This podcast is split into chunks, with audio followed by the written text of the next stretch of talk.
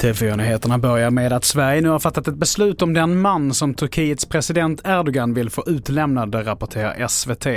Den 35-åriga mannen i fråga dömdes i Turkiets högsta domstol 2013 och 2016 för flera fall av bedrägeri och dömdes till 14 års fängelse.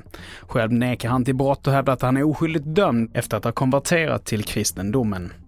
Regeringen har nu bestämt att utlämnandet ska verkställas. Och vidare till att Vänsterpartiet vill införa Sverigepriser på el genom att separera priserna i Sverige från exportpriserna.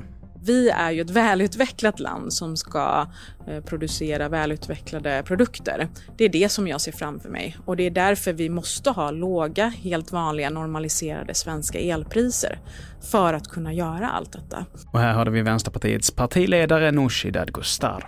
Och till sist, regeringen vill stoppa den automatiska höjningen av skatt på bensin och diesel vid årsskiftet. Ja, men mitt besked idag är att jag inte tycker det är rimligt att vi vid årsskiftet eh, automatiskt höjer skatten på både bensin och diesel. Så jag tycker att vi ska pausa indexeringen på bensin och diesel därför att det har varit väldigt höga priser i år och vi har haft hög inflation. Och här hörde vi finansminister Mikael Damberg. Fler nyheter hittar du på tv4.se. Jag heter Mattias Nordgren.